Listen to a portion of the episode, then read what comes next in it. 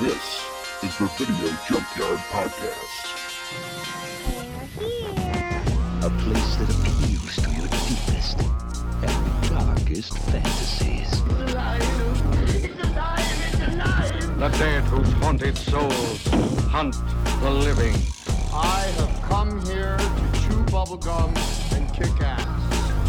And I'm all out of bubblegum. From this nightmare world emerges a fearsome half man, half ape with the strength of 20 demons. It's time. And welcome back to another episode of the Video Junkyard Podcast. This is Joe Peterson, and with me, as always, Erik O'Branson. Erik, how you doing? Good. Hey, everybody. Hey, Joe. How is it going? Pretty good. Uh, did you guys survive Halloween? We did. We actually had a blast. It was uh, the first Halloween that the you know we got to dress the kids up and take them out trick or treating. And they, even though we did a little bit of that last year, this year they actually you know uh, were aware of what was going on around Sure, them. You know, yeah. people were giving them candy, and they actually you know carried the little Halloween buckets up, and their Oh, uh, cool. costumes were great. They were um, Little Red Riding Hood and the Big Bad Wolf. So Oh, that's perfect. Um, Ewan, my, my son Ewan, called himself the Big Nice Wolf. He didn't want to be bad, and uh, Oh, and uh, Arlo called herself the Little Red Girl, which is uh, is pretty close for a one that's and, pretty one and a half close. year old. So. Yeah, absolutely. Yeah, no, we, uh, yeah, we- our kids did a huge haul. I couldn't believe it, and um, and I, I thought I was going to be clever. I stayed home and, and handed out candy this year, and I thought I was going to be really clever, and because you're always going to get a little bit of leftover candy if you over plan. Yeah. And I right. thought, okay, well, I'm going to take all the Reese's peanut butter cups and hide them uh, at the bottom of the bowl, and uh, that way, at the end of the night, I'd have all these leftovers and be the candy that I want. Since the kids they have their own candy, they went out and worked for it. I'm working for this, Mm-hmm. and uh, the the plan was a success and ultimately a failure at the same time because I woke up the next morning with the worst goddamn stomach ache. Oh, Uh, I really overdid it on the.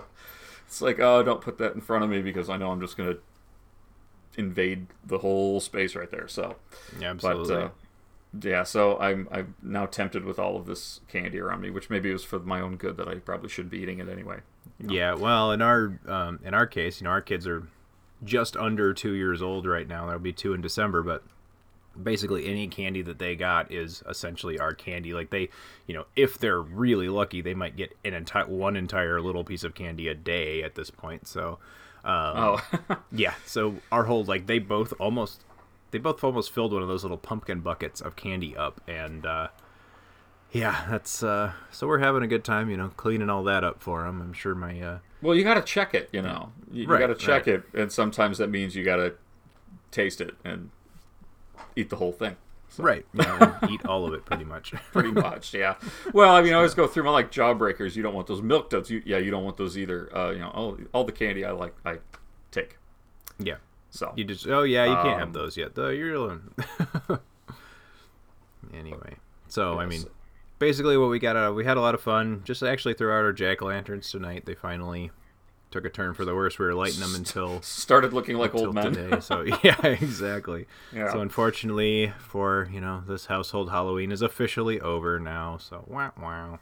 yeah well and you know so we're, we're you know moving on to the next season here too we, we took all the halloween stuff down and put out some kind of thanksgiving fall oriented things so but you know i think it's also kind of cool you know we, we, we did our, our big halloween special which i've heard some really good things about uh, you know we, we covered three halloween themed movies and uh, you know oh yeah, for, you heard good things. It, it was good. huh? I- I did, yeah, I should check it out one of these days.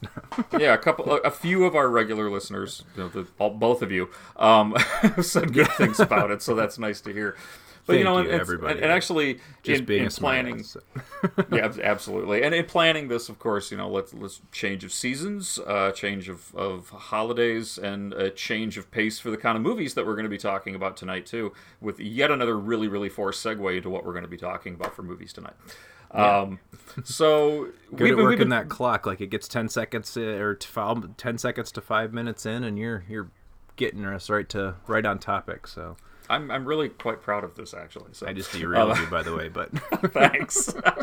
but you know, this is actually the two films that we're going to be talking about this week and next week are uh, ones that we've we've kind of mentioned before. Uh, we're, we're going back to doing you know theme things again, and the theme this week is Quentin Tarantino, but and next week, but a little bit different, right? Right. Yeah, we decided instead of doing um, one of the more popular or. Um, you know, actually, I'm going to step back from that because both of these films were very popular in their They own are. right. Um, so um, instead of saying popular, I'm going to say instead of doing um, a thing on Quentin Tarantino, like as a filmmaker or a career retrospective, or you know, doing all of the films that he's directed, decided to kind of take a slice out of his early career and do the couple of films um, early on that he wrote or screenplays that he sold. Yes. I believe, if all my reading is correct, that he actually sold both of these screenplays in uh, in fundraising to actually make Reservoir Dogs, thus kind of kickstarting his career. So these two films, even though he didn't get the chance to direct them himself, uh, probably have just as much to do with him being, you know, the phenomenon or you know, kind of big shot director that he is today. So right. Maybe these are the two films that are to blame. Obviously, he he pulled it off and he made his own. He made Reservoir Dogs, and um, as they say, it's uh, you know history. But um, yeah, so we I decided to take the, a look the, at the the, neat the- thing here that yeah, yeah, just that, that these were films that really got him on the map, right? Um, you know, like like you said, Reservoir Dogs came out. It wasn't a huge success financially, but critically it was.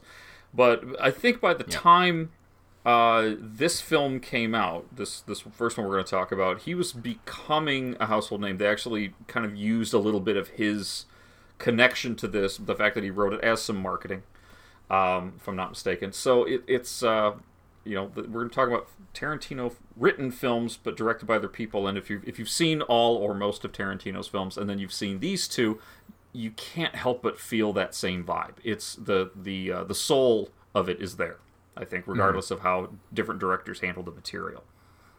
yes, um, I think definitely so in the film we're going to talk about tonight. Yeah. So, without further ado, uh, the film that we're going to be talking about this evening is the written by Quentin Tarantino, directed by Tony Scott, 1993 American romantic crime film True Romance. From the director of Top Gun and Beverly Hills Cop 2, Hello, I'm a married man, buddy.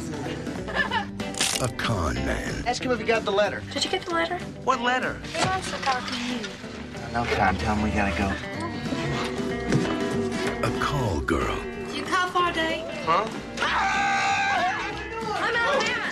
She a four-alarm fire or what? She seems very nice. What are you doing in L.A. anyway, huh? and a suitcase full of trouble. My name is Vincent Coccotti. I work as consul for Mr. Blue Boyle, the man your son stole from. Now, all that stands between them and their wildest dreams. Find out who this wing and a prayer artist is and take him off at the neck. are 60 cops, 40 agents, He's a wild man, this kid Clarence. I like him. 30 mobsters, I haven't killed anybody since 1984. and a few thousand bullets. We're all gonna die here. These are cops.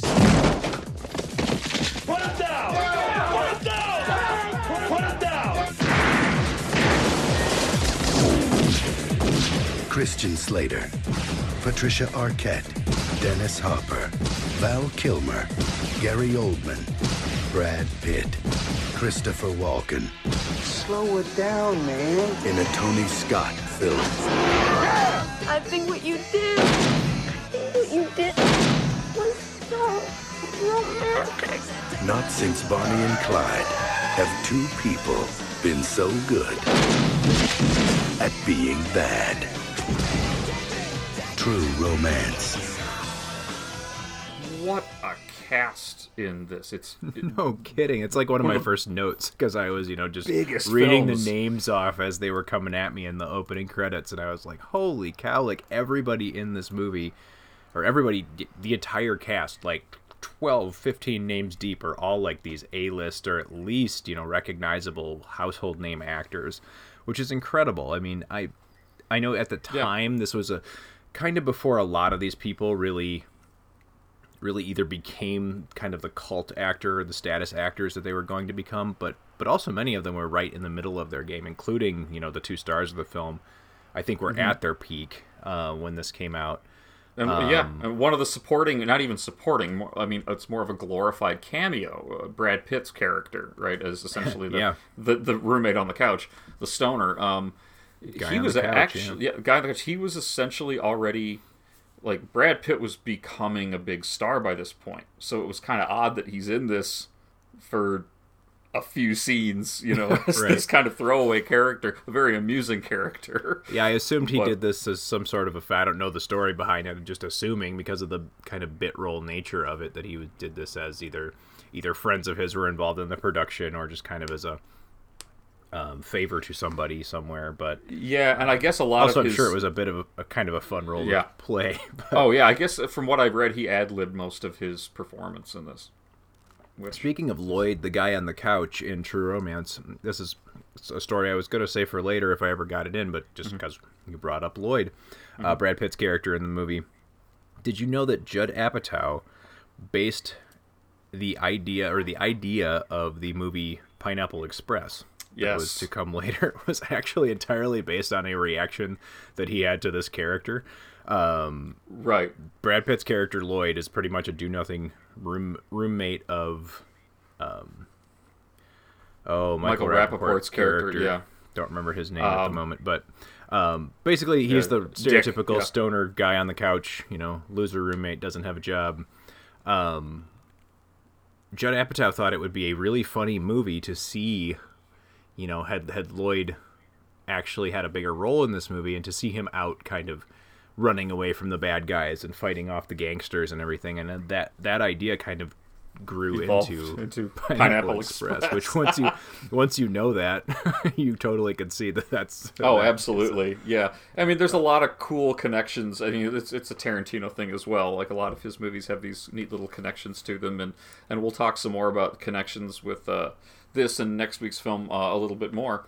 But let me give a, a quick plot of of of this essentially. Um, uh, to, to just kind of summarize it, not reading off anything necessarily, but you've got uh, Christian Slater plays uh, a, a- kind of like a guy who works at a comic shop and he's obsessed with kung fu movies and Elvis, and he's hanging out at a theater one night. He meets Alabama Whitman, who is or Alabama, who's a a call girl uh, at the theater, and they have this instant connection, instantly fall in love, and then kind of trying to start their life together. These two misfits trying to start things over together. All of the issues they run into essentially involve stealing a, a shit ton of cocaine and running from the mob, and uh, just I, I don't want to say hilarity ensues because it's a it's a, it's a really heavy film.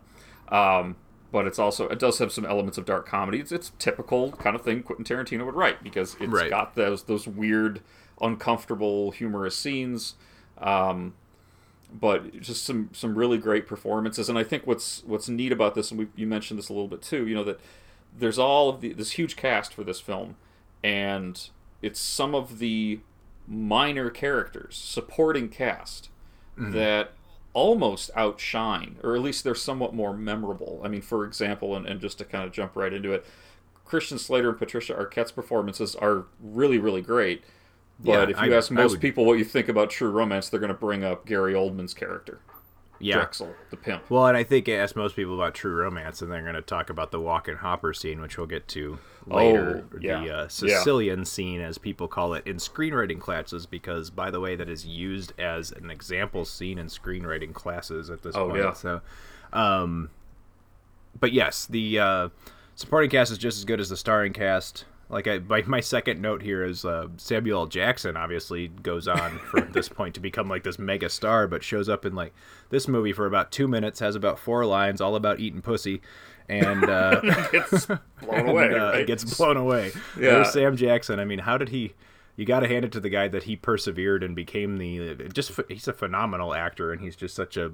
I, I obviously don't know Samuel Jackson myself, but um, is supposedly just a consummate professional and gentleman. And it's funny that this is kind of like the role that he kind of got stereotyped into, and even to this day still kind of gets pigeonholed into all the time. So yeah, like I could see him walking into a movie and saying these same four lines I right now s- today I, as I well. could so see him walking into a McDonald's and saying these four lines. It's just the, he he really kind of. Well, you're right. He kind of embodies these characters into a very natural way. But it is cool.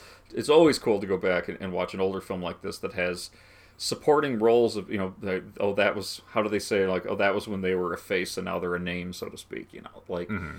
I, I don't think people knew his name at that point they recognized his face from other small parts like this he was doing a lot of these little parts um, And when I say that, when I say he comes in, you know, talking about eating pussy, that's with quotes around it, by the way. I'm not just that's not slang for anything. It's just no, literally no, that's what he's actually talking about like in a the movie. scene from the movie where Yeah, yeah, that's not- what he's talking about. So- that's that's not you just being colloquial. That's Right, actually exactly. yeah. But um, yeah, so Michael Rapaport in this as well as uh, as kind of a supporting character, but a little bit bigger one. Um, I mean, it's just It's one of the few movies um, Mike I've seen Michael Rapaport in that I just absolutely that I can actually like put up with him being on screen for more than a few minutes. But Oh, I know you, you could good. probably Yeah. uh, what's that? Zebrahead was good. Oh, I've not seen it. That's, Yeah, it's uh, really good. One I Yeah. should see, but Yeah, and I, I mean, this also has that same kind of Tarantino film feel to it, even though he didn't direct it, by not only having essentially a lot of cameos of, of bigger name stars, but also taking actors that maybe weren't as, you know, that, that essentially had, had hit stardom years before.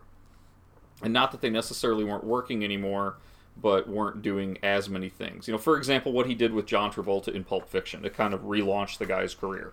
Right. yes, absolutely. Um, I would say that just casting Christopher Walken and Dennis Hopper in this movie. I mean, those are two actors that had I mean- done huge films before this, and they're. I mean, Ter- Christopher Walken has a, a very short scene in this. Essentially, one scene in this movie. Yeah. Well, cor- and correct me if I'm wrong here. There maybe there's some other something that I'm uh, not thinking of, but it, to, it, to your knowledge or in your opinion, this is this is really the linchpin, right? This is Christopher Walken's rebirth at this point. Like after this film, he or at least after this era, I'm not sure like what Mhm. exactly contemporary he's doing right at this moment. But I think like he had been in a lot of films in the late 70s, early 80s, had uh, as a young man had been a leading actor, had kind of faded off into the background, and I think honestly, I want to say it's probably this role that kind of gives him that push forward, and then all of a sudden he, you know, he becomes this like almost, almost in like every movie supporting actor type of person for a while, like pretty much throughout the rest of the '90s and even into the early 2000s. He's, you know, literally popping up in everything from. You know, crime dramas and stuff to you know, freaking Joe Dirt and whatever. like, Yeah, well, I mean, so this this came out in '93. You know, Christopher Hmm. Walken had been in Batman Returns. There's our DC reference for the week. Um, you know, Right. uh, as Max Shreck, I think just a year or two before. That's Um, right. Yeah, but but even uh, even with Tim Burton's casting, yeah, and even with Tim two. Burton's casting of him in this, it feel it felt or Tim Burton's casting of him in that it felt a little bit more cartoonish because it was a bit more of a cartoonish film. Yeah. Oh, yeah, Um, totally. But this had that more of a of a again. I know Tarantino didn't direct this, but it almost had more of a feel when when Tarantino pulls one of these actors from years before and puts him in his movie. It's like, no, goddamn it, you're good, and you're gonna fucking show everybody how good you can be. That's my really bad Tarantino impersonation. Um, yeah. But that's kind of what, what he does. It's what he did with John Travolta. I mean, there's that famous story about how he cast John Travolta in Pulp Fiction, where he invited Travolta over to his apartment and they played um, Yeah. board games. Like I think it was like Mystery Date or no, the Saturday Night Fever board I was gonna game. say, I think he made him play. Yeah, it, at least it was definitely a board game that Yeah.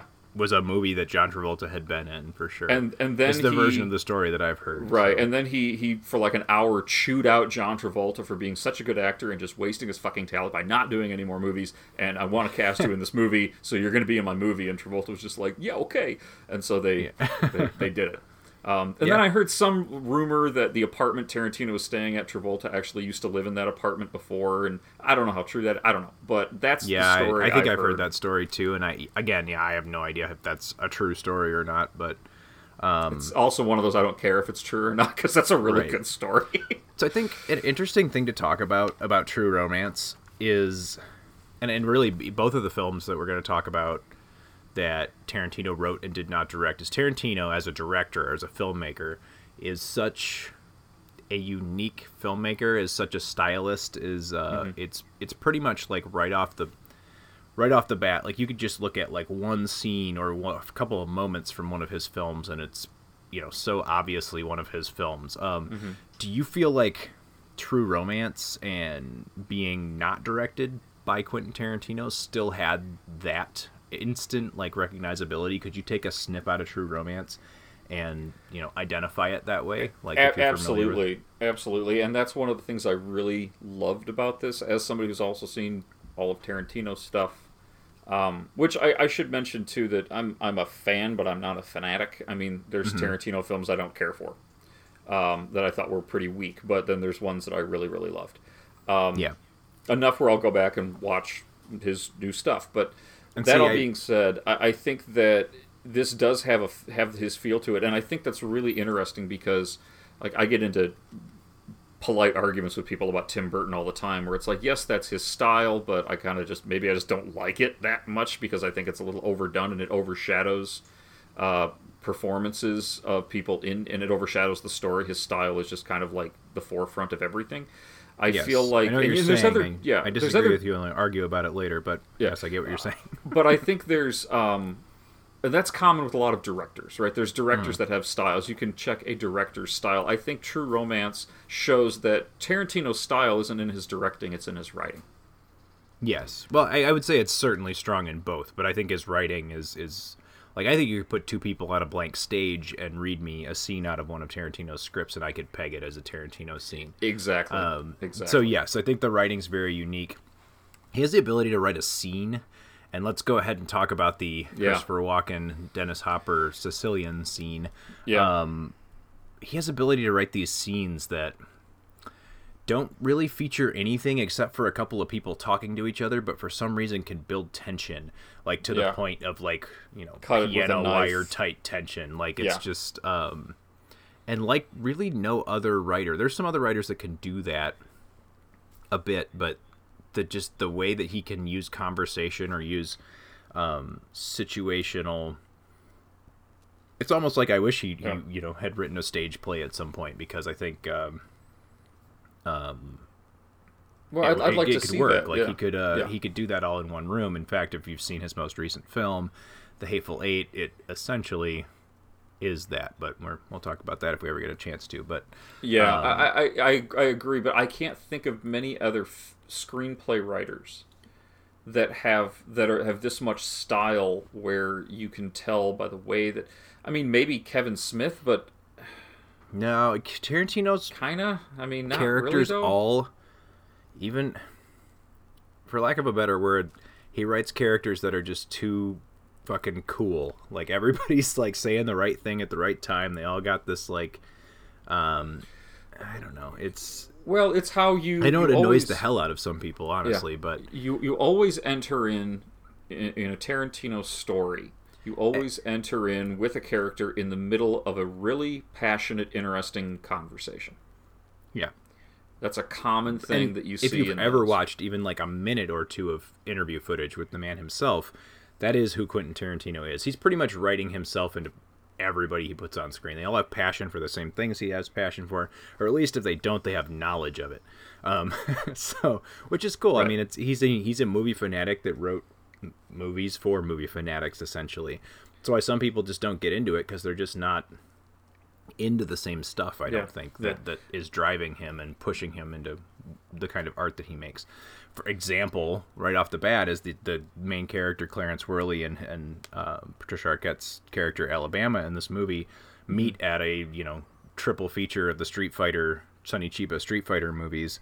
Um, not really where you know most uh, protagonists in '90s films are going. They're not going to kung fu movies at sleazy theater, you know, midnight Yeah. showings at sleazy theaters, and uh, they don't work in comic book stores. And um, I think Clarence Worley as a character is the one time I've heard Quentin Tarantino, Tarantino actually say that the character himself was a bit autobiographical Mhm. Yeah. and that he basically just literally wrote himself into that movie. So, um, and I can see that in a lot of ways. He he- he's very well known Yeah. that he was working in a essentially in a video store yeah, it's become like legend at this point. Yeah, that Yeah. he, he he and this other group of people worked in video stores and they would watch movies all night, and a Mhm. lot of those ideas went into into his stories. Right. Right. The things that Yeah, he was and- seeing, he would. That's why you you always see these great references to old kung fu movies or westerns or you know scenes where the, a lot of I, I realized too a lot of his tension scenes, like you were talking about, Mhm. they're they're unique to his style, but those kind of tension scenes really go back to like the old gangster films. Oh yeah, I mean it's, You know, like the James Cagney kind of stuff. That that's what they were aiming for back then was to build that kind of tension, and maybe it was effective in those times. But And the I- way Tarantino's doing it is incredibly effective. I don't want to sell him short because I don't agree with a lot of people's criticism that he's just a copycat artist. Because he definitely brings a unique vision to everything, but he is, you know, he's he's perhaps the this weird thing happened in the '90s where we start we always use the phrase meta, right? And what we're talking about is this like kind of story in a story, self-aware. Yeah, so yeah. there's a point in, in cinema, or at least popular cinema in the 90s, I think, where things became very self aware. Like, it was okay to reference that a movie was a movie or to talk about movies in the movie. And uh, he, was he was at the forefront of that. Um, yeah. Movement, I think. I mean, you, you mentioned Kevin Smith earlier. Kevin Smith was definitely another person that was very much in that into that. Mhm. In fact, he wrote an entire, you know, his first entire script is about is about guys sitting around talking about movies. So it's like, Yeah. um, yeah, Much so like they're- we're they're- doing right now. exactly. So if somebody was filming us doing this right now, only you know writing better dialogue for us, that we we might be in a movie like from that era. and, that boys and girls is meta as fuck. right. Maybe we are. Who knows? No, anyway. But no, Um, I, I, I get what you mean though. It's like that's really when this all kind of got started, and it- he he's carried it on. It's like every one of his films, in a way, kind of does that. It, Yeah, it's they very all- pop culture. There's a lot Right. of pop culture in his stuff, and they're but it's full older. of winks and nods to other movie fans, especially people like he gets a kick out of when he puts an obscure movie reference in somewhere, and that three people in the theater that have actually seen some of those obscure 60s and 70s cult films that he's you know grew up watching. Um, I mean, I think that's that's probably the biggest thrill he's getting out of making movies, honestly. like, Yeah. um, and that's I mean, because I know I would you know I would be that way. I I have in our you know, in the couple of times we worked together on film projects, I know Mhm. we were always putting stupid little nods to this and that in everything we were yeah, doing. I, It's I just think kind I of don't. what- I think that we got that from stuff like this. Um, Oh, of course, yeah. You know, and I don't think we were looking back. It's like, you know, here's a here's a thing of a guy with a knife. Let's put the movie Psycho in the background. It was like, yeah, it was a little ham-fisted, but you know, No shit. the spirit was there. you know? Wow, yeah. Eh, spoiler for some people, but uh, yeah, and I think there's. the- I- I keep going back to to the the Sicilian scene because it's so Oh, yes, sorry, we started it's on so that got- powerful. Uh, Yep. But I, I also don't want to I don't want to not mention or go into a little bit more detail about Gary Oldman's performance because it's Oh, yeah. so transformative and I think this is one of the first times that people really saw Gary Oldman as this really amazing method actor. I mean that he's up I- there with Daniel Day Lewis and Lon Chaney as far as transforming himself for roles. I mean, I in a lot of ways he's he's I'm not gonna say he surpasses those two people. Those two people are obviously legends and and equal of being men, but I think Gary Oldman's definitely equal of being mentioned with them. Mhm. Um, I'm not sure he gets the roles anymore as an older actor that you know really push him to do those sort of things. But I remember seeing him, especially in this era. So we're talking early '90s, early to mid '90s. I remember seeing him in a lot of movies. You know, Dracula being one, and then Mhm. uh, this movie, and you could not uh, The Fifth Element as well. Yeah. Um, you could not convince somebody if you were to close your eyes and listen, or you know even somehow turn some like facial recognition issue off and and so you don't have to you know you can't pick up that it's Gary Oldman just based on his face um otherwise they're totally transformed I mean, these are like totally different people it's just it's amazing is really what I'm trying to say Well, and- and- and the way he that- can transform into some you know totally different Yeah. person I Uh, uh, the fact that go. he made this a year after he made Bram Stoker's Dracula, which in that movie Mm-hmm. he's playing two totally different types of characters with young versus Yep. old Dracula. Not to not to even mention the, the monster versions, but um, like the the wolf bat and all that. But apparently, the the, uh, the prosthetics they used on the Drexl character, with he's got these long dreadlocks and he's got a, a big scar down his face and, and a dead eye. Apparently, the dead eye and that scar stuff is if that was a, the those were leftover prosthetics from Dracula Oh, really? that they just said, "Oh, use it on there." And the other kind of funny bit of trivia I learned about this was that um, Gary Oldman had his mother on set every day during True Romance that he was filming because he wanted to get her opinion of his performance after every take. just weird kind of shit like that, but this character is is so strange. And actually, you know, you, you mentioned Fifth Element, which again, not a, a fan uh, a film I'm a big fan of, but he was so bizarre and out there in that, and it was Oh, yeah. great. Um, I think you put like that. The, just comparing those three that we mentioned, Yeah. you know, Dracula, Drexl, and uh, I forget the name of the character in the Fifth Element, but Mhm. those three characters just so um, distinctly different from one another is.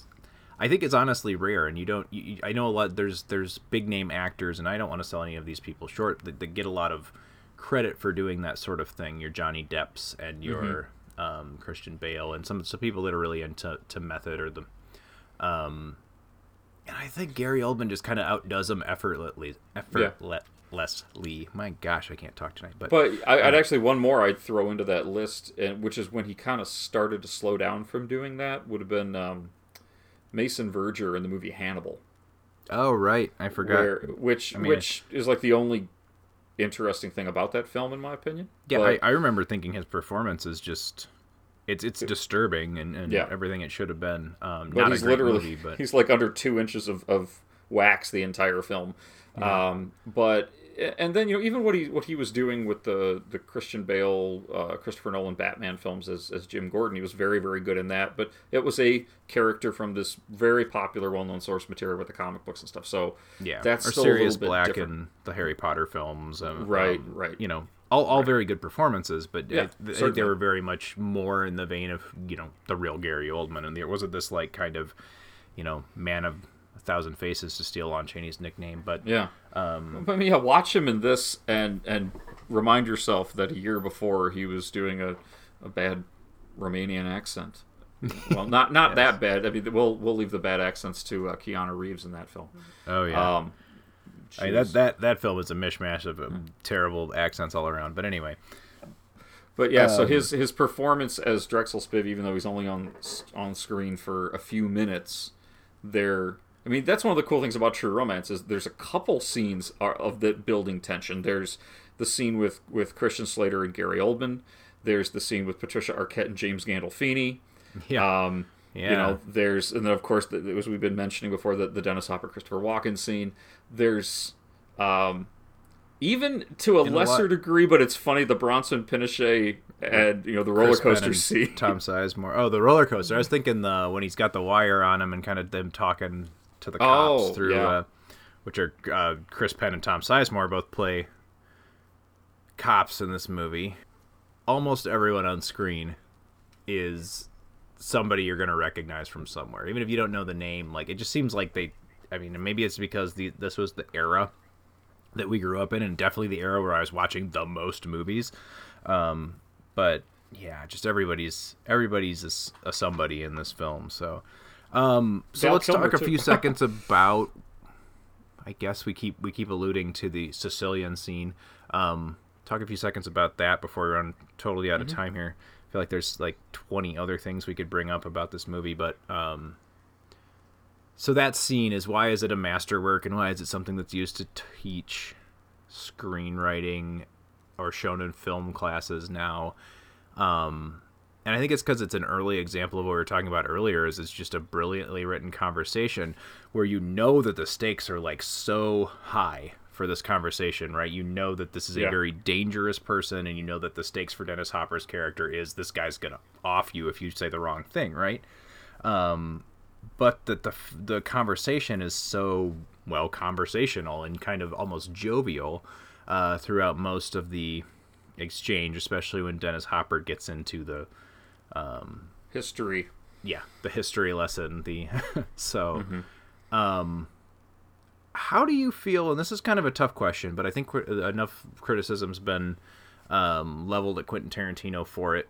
But how do you feel about his use of language, especially racial slurs, the N word, um, things like that? Because he gets a lot of flack about writing that into Yeah. scripts. Well, I guess first and foremost, you know, uh, this white guy's uh, feelings on another white guy writing racial slurs in movies. Yeah, I mean, probably amount to a whole lot of nothing, but hey.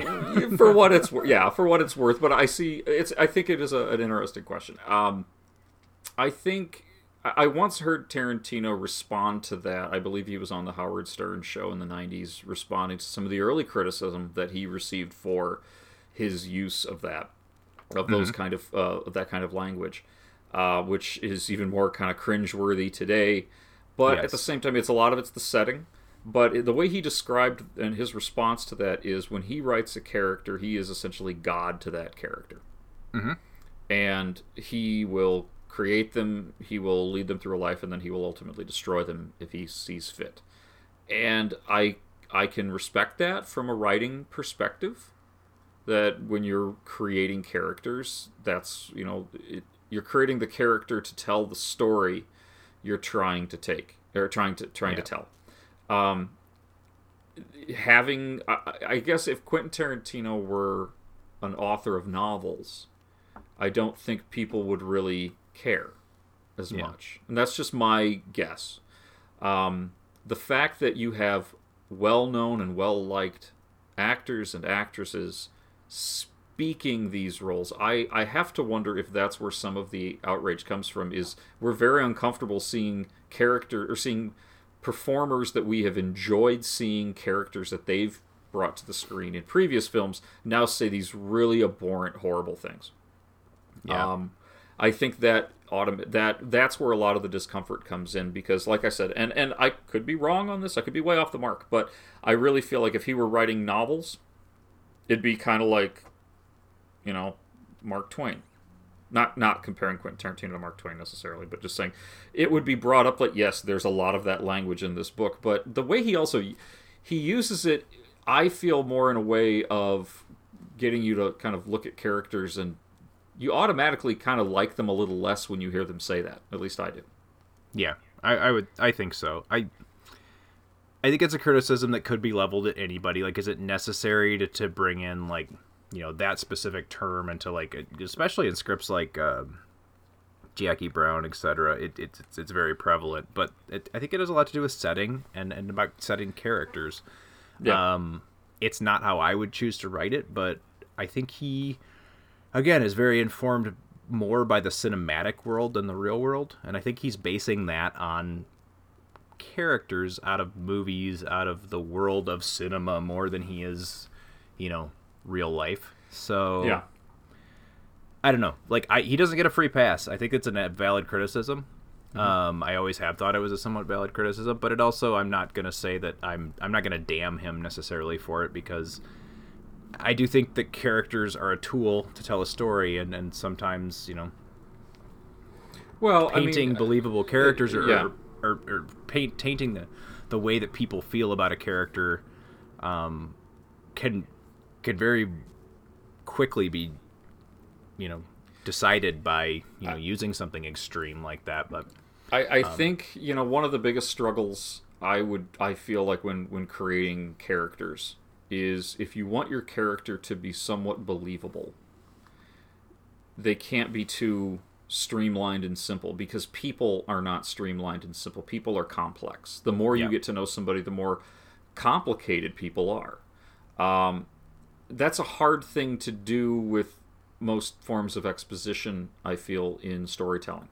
well I mean, especially in cinema, especially in cinema, you don't have an internal monologue, right you know. So it- let's take this scene as an example. You have Dennis Hopper's character, which up to this point he's quite likable. He's a voice of reason. Mhm. He's responsible. He he appears to have fallen on some hard times, but he's doing okay. He's he's content, and he's he's kind of a likable character. And then you have this scene, this interaction with him and Christopher Walken, and now you start to see not necessarily a whole new side. His demeanor doesn't completely change. he's not all of a sudden now a different.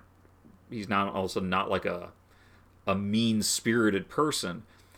But you're hearing him use language rather gratuitously that suggests, oh yeah, this guy's not as not as cool as I thought he was. He's not as sweet, gentle old guy as I thought he was. He's he's he's got some shit. He's got some issues. He's uh yeah, he's not perfect. Right. You know, not not trying Well- to diminish the use of the language, but it's a very unique and effective way of illustrating comp- uh, character complexity without the use of an eternal monologue. It's a really unique form of exposition. I feel. Yeah, and I, I, we need to wrap this up, so I'll be brief. But I think the crux of that scene actually comes down to, um, I'm not sure I agree with your reading that that necessarily. I think we know a lot of sh- bad shit about Dennis Hopper's character through Clarence's description of him and how he used to drink and how he wasn't around a lot. Yeah, he's, he's yeah. since cleaned himself up. So I think that characterizes him a bit. I'm not sure all the racist crap that comes out of his mouth is really a way to judge that character because I think he's specifically trying to get I, at a point in this scene. Dennis Hopper's Mr. Worley, I think it's Frank Worley, I don't remember exactly. Um, Cliff, yeah, Cliff, yeah. Cliff, Cliff. Okay, sorry. Um, I think he decides he's not getting out of this. Yeah, and I think oh, oh, absolutely. pretty much the, the you know the the rant he goes on about Sicilians being you know ancestors of, of you know the blacks or the Moors in Europe, Mm-hmm. um, is specifically to offend the Don. It is. It is. I, I, I and I, I'm not saying that gets him off the hook for it. And obviously, the kind of if that's just going to you know easily come out of your mouth in a jovial way, perhaps you're a person that's you know used Yeah. those words in a jovial way before. However, I don't think it damns his character because I think no, he's, no. he's specifically trying to. I, I would, I guess, I, you're right. I guess in this situation, it is more of a what can I say to really offend you. I would say that his, ge- I, I guess I was meant that more in the general sense of his of the criticism about Tarantino's use of that language, which he does quite a lot. Yeah. So it's Yeah. something in a lot of his films, and I think in, you know, um, even the the character he plays himself in Pulp Fiction. Which is where he gets a lot of flack for it because it's like, dude, now you're the one saying it. Well, Um, and also he plays like a suburban white dude, so who's married to a black woman. And so it's very it's it's it's complicated, it's complex, and it's it's like right. it, Yeah. it's it's I don't know. There's there's a lot of I can see why, like you said, I can. He doesn't get a free pass from it. I don't think. I think that is a Yeah. valid criticism too. But I think it's um something worth investigating and thinking about a little bit more about like what what if what's the audience getting from this which is really Yeah. how is it effective in what way and i know personally for me it's always made me kind of there not are so sure about these characters anymore when I think it works when it's dialogue that feels real. Then there are moments in the, his movies where I think some of the racist or like the slurs and stuff that come out are there to sound cool, and I'm a little less okay with Yeah. the, the latter. So He- he's I'm gonna leave it at good- that just because yeah. we do. Well, no, go go ahead. I was just gonna say he's right. very good at playing with his audience, with his characters. Even um, uh, the commandant or the, the, the head SS officer that you see in the beginning of Inglourious Basterds, Mhm. Christoph Waltz's character. You you you like him, but he's horrible. He's this horrible, horrible Nazi. Oh my god, he's but you great at love that character. You you're, love you're seeing him on giggling at them being just the worst people in the world, and yeah, Yeah, and so he's he's he's if nothing else, Tarantino is a master of creating these really memorable, complicated characters, and uh, Mhm. and I think this whole movie is full of characters like that. And this one in particular, it's kind of one of his more uh, sweet films, if we can say that, despite Yeah. how despite how I violent suppose it he was inspired by um, like Asian romantic crime comics, which I guess is a genre. Hmm. Um, so yeah, I mean, I think the romance it's not just part of the name; it's certainly part of the theme as well. So, um, yeah, so we're running way over time on this one. So. I do have to apologize for putting you on the spot on that question. I was really asking. I was really No, I trying think to it's kind great. of like get a, a does it feel dated? Because that's really where I was going with it. Is kind of it might it felt a little dated to me. Like the language just doesn't feel that cool anymore, or it's not as funny, or it's not as. But in that scene, I'm not sure. That was more of a Tarantino criticism in general. Like that scene in, in True Romance, I'm not sure ever was really played for cool or funny. It's actually very effective. So. Yeah, I, I, I would I'd say so. I mean, I think that's something to consider even with the next film that we're going to talk about next week, the the kind of second part of this. Um, but for for this film, uh, how would you uh, how would you rate it? Um, letter grade wise, I'm gonna say B plus. It's almost as good as everything else Tarantino has done, um, maybe better than a few of his directorial efforts. Uh, I feel like Tony Scott does a, a certainly a good job with it. It just is lacking a little bit of the like style punchiness that uh, Quentin Tarantino movie will bring to you. But I, I'm gonna let Tony Scott off the hook for that. But I do miss it, so it's gonna I'm gonna knock it down to like a B B plus for that. Otherwise, I like it a lot. I think the cast is great. I think the characters are great. Um, it's totally a Tarantino movie when it comes down to what people are saying and how they're behaving and what they're doing and how the whole how the whole thing ends up. Uh, by the way, it has a happy ending that Tony Scott wrote to the script that is not the way the original Right. script ends. By the way, um, not even going to bother with it. If you see the movie, you could probably guess the the difference. So Right. um, I, I think I probably I'm gonna give this one an A. Um, I I really enjoyed revisiting this. I, I caught things I never caught before. The story grabbed me a lot more this time than it did. I first time I saw this was maybe 15 years ago, and it, it was enjoyable but kind of forgettable. And this time it's it's a lot more memorable. Maybe it was just what I was you know how I was paying attention to it. But and I think I was thinking about it for the last couple of days after I've seen it. It's just like some scenes that just keep popping up and and the, the pacing, the tone. Um, and there was one review that I stumbled across, across and I, I regrettably can't remember who said it or for what uh, what venue, but and I'm gonna not it's not an exact quote, so for what it's worth, all this. Um, essentially, they described it as bubblegum laced with cocaine. Oh yeah, I wrote that down. I saw that too. It was uh I could tell you who that was. It Okay. was um Empire magazine. Okay. Wrote a top 100 And- best films ever. This was like number 83 or something. And Yeah. I wrote down that quote bubblegum laced with cocaine because I liked it. And, and that is yeah yeah there you go it's it's the equivalent of cocaine flavored bubblegum and that is so spot on i think Yeah, it's it is. um it, it's because it is a very the sweet parts are incredibly sweet mm-hmm.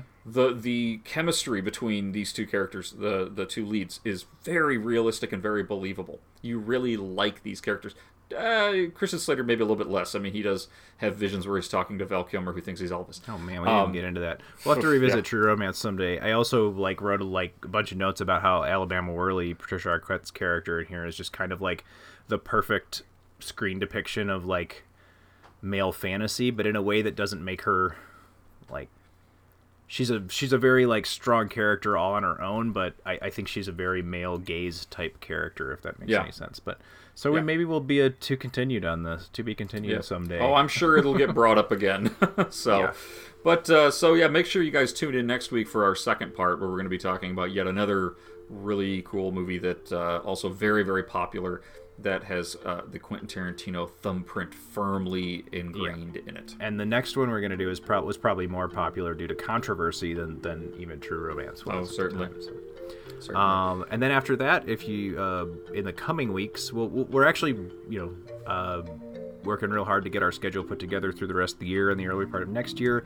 Right now, I know for sure um, we have coming down the pipeline is our vampires versus werewolf, the big vampire v. Werewolf main you know main event title bout cage match whatever you want to call it. We're going to do a show basically not on specific movies but on the concept of vampires and werewolves and kind of their legendary um, or at least mythological background. And then also just you know we'll bring it into movies and talk about you know why do we have this kind of modern fascination with you know pitting them against one another in, in Right. films usually with lots of bad cgi Yeah, especially as of late. Um, but I, uh, so I guess, yeah, make sure you guys tune in next week. In the meantime, uh, what do you guys think of True Romance? Feel free to comment on Facebook or Twitter. Uh, we'd love to get comments from people. Do you have any, what, what are your favorite scenes of this movie?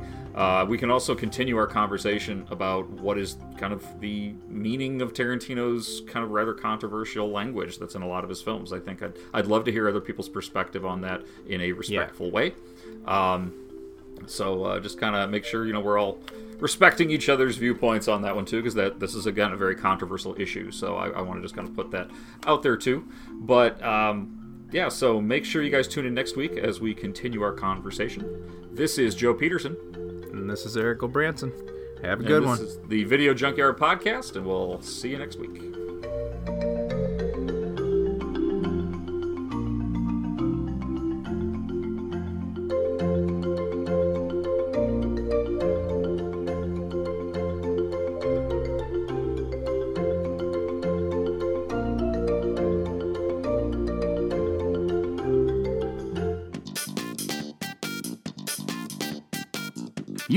Listening to the Video Junkyard Podcast.